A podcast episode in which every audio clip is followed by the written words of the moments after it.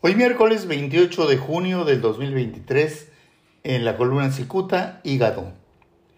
Obstinado en fastidiarle la existencia a Marina del Pilar Ávila Olmeda, su predecesora en el gobierno de Baja California, el actual senador de la República, Jaime Bonilla Valdés, aprovecha cualquier coyuntura para cargarle caballo.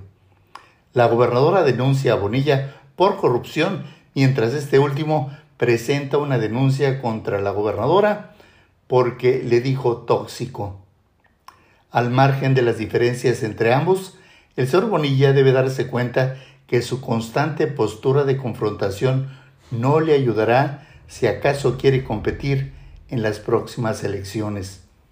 El actual diputado local, Marco Antonio Blasquez Salinas, quien se presume asesor de Bonilla, debería decirle que sus constantes ataques a Marina del Pilar ya provocaron hartazgo entre una buena parte de los baja californianos.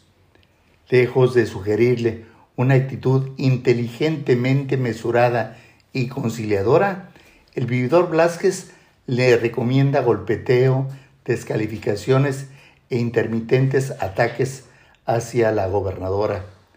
Si bien esta última llamó tóxico a Bonilla hace unas tres semanas, el senador respondió con más ataques y responsabilizándola de prácticamente todos los males que aquejan a la región.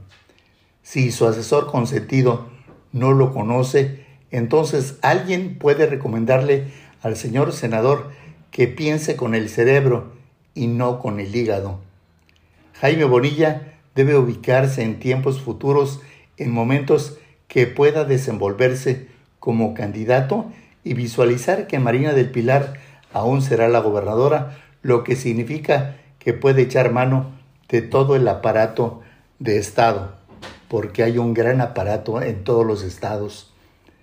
Aún ahora que es senador de la República, Jaime Bonilla debió revivir las jornadas por la paz, que no son otra cosa que apilar a su pandilla una vez por semana y desde ahí tener tribuna para lanzar ataques y descalificaciones. De ninguna manera el columnista busca defender a la gobernadora Marina del Pilar, a quien ni siquiera conoce personalmente. Esta señora, vale aclararlo, tiene todo un aparato de Estado para defenderse sola y la percepción social sobre sus fallas y los errores que cometa son considerados evidentes. Así pues, Jaime Bonilla no se hace ningún favor al disparar escopetazos a diestra y siniestra.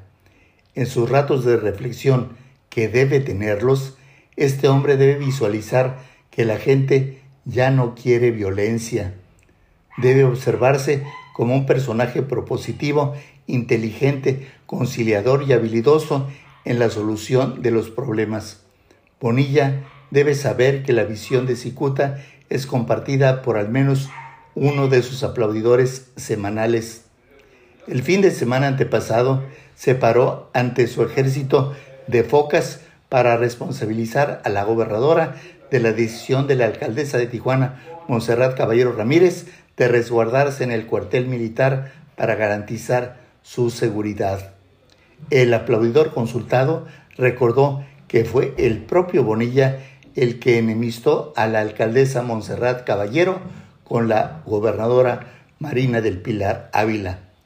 Primero, el senador rompió con Marina y después con Montserrat. Ahora aprovecha la pugna entre ellas y decide culpar a quien le resulta más peligrosa y todo lo hace, eso cree, en beneficio propio. Muchas gracias, les saluda Jaime Flores.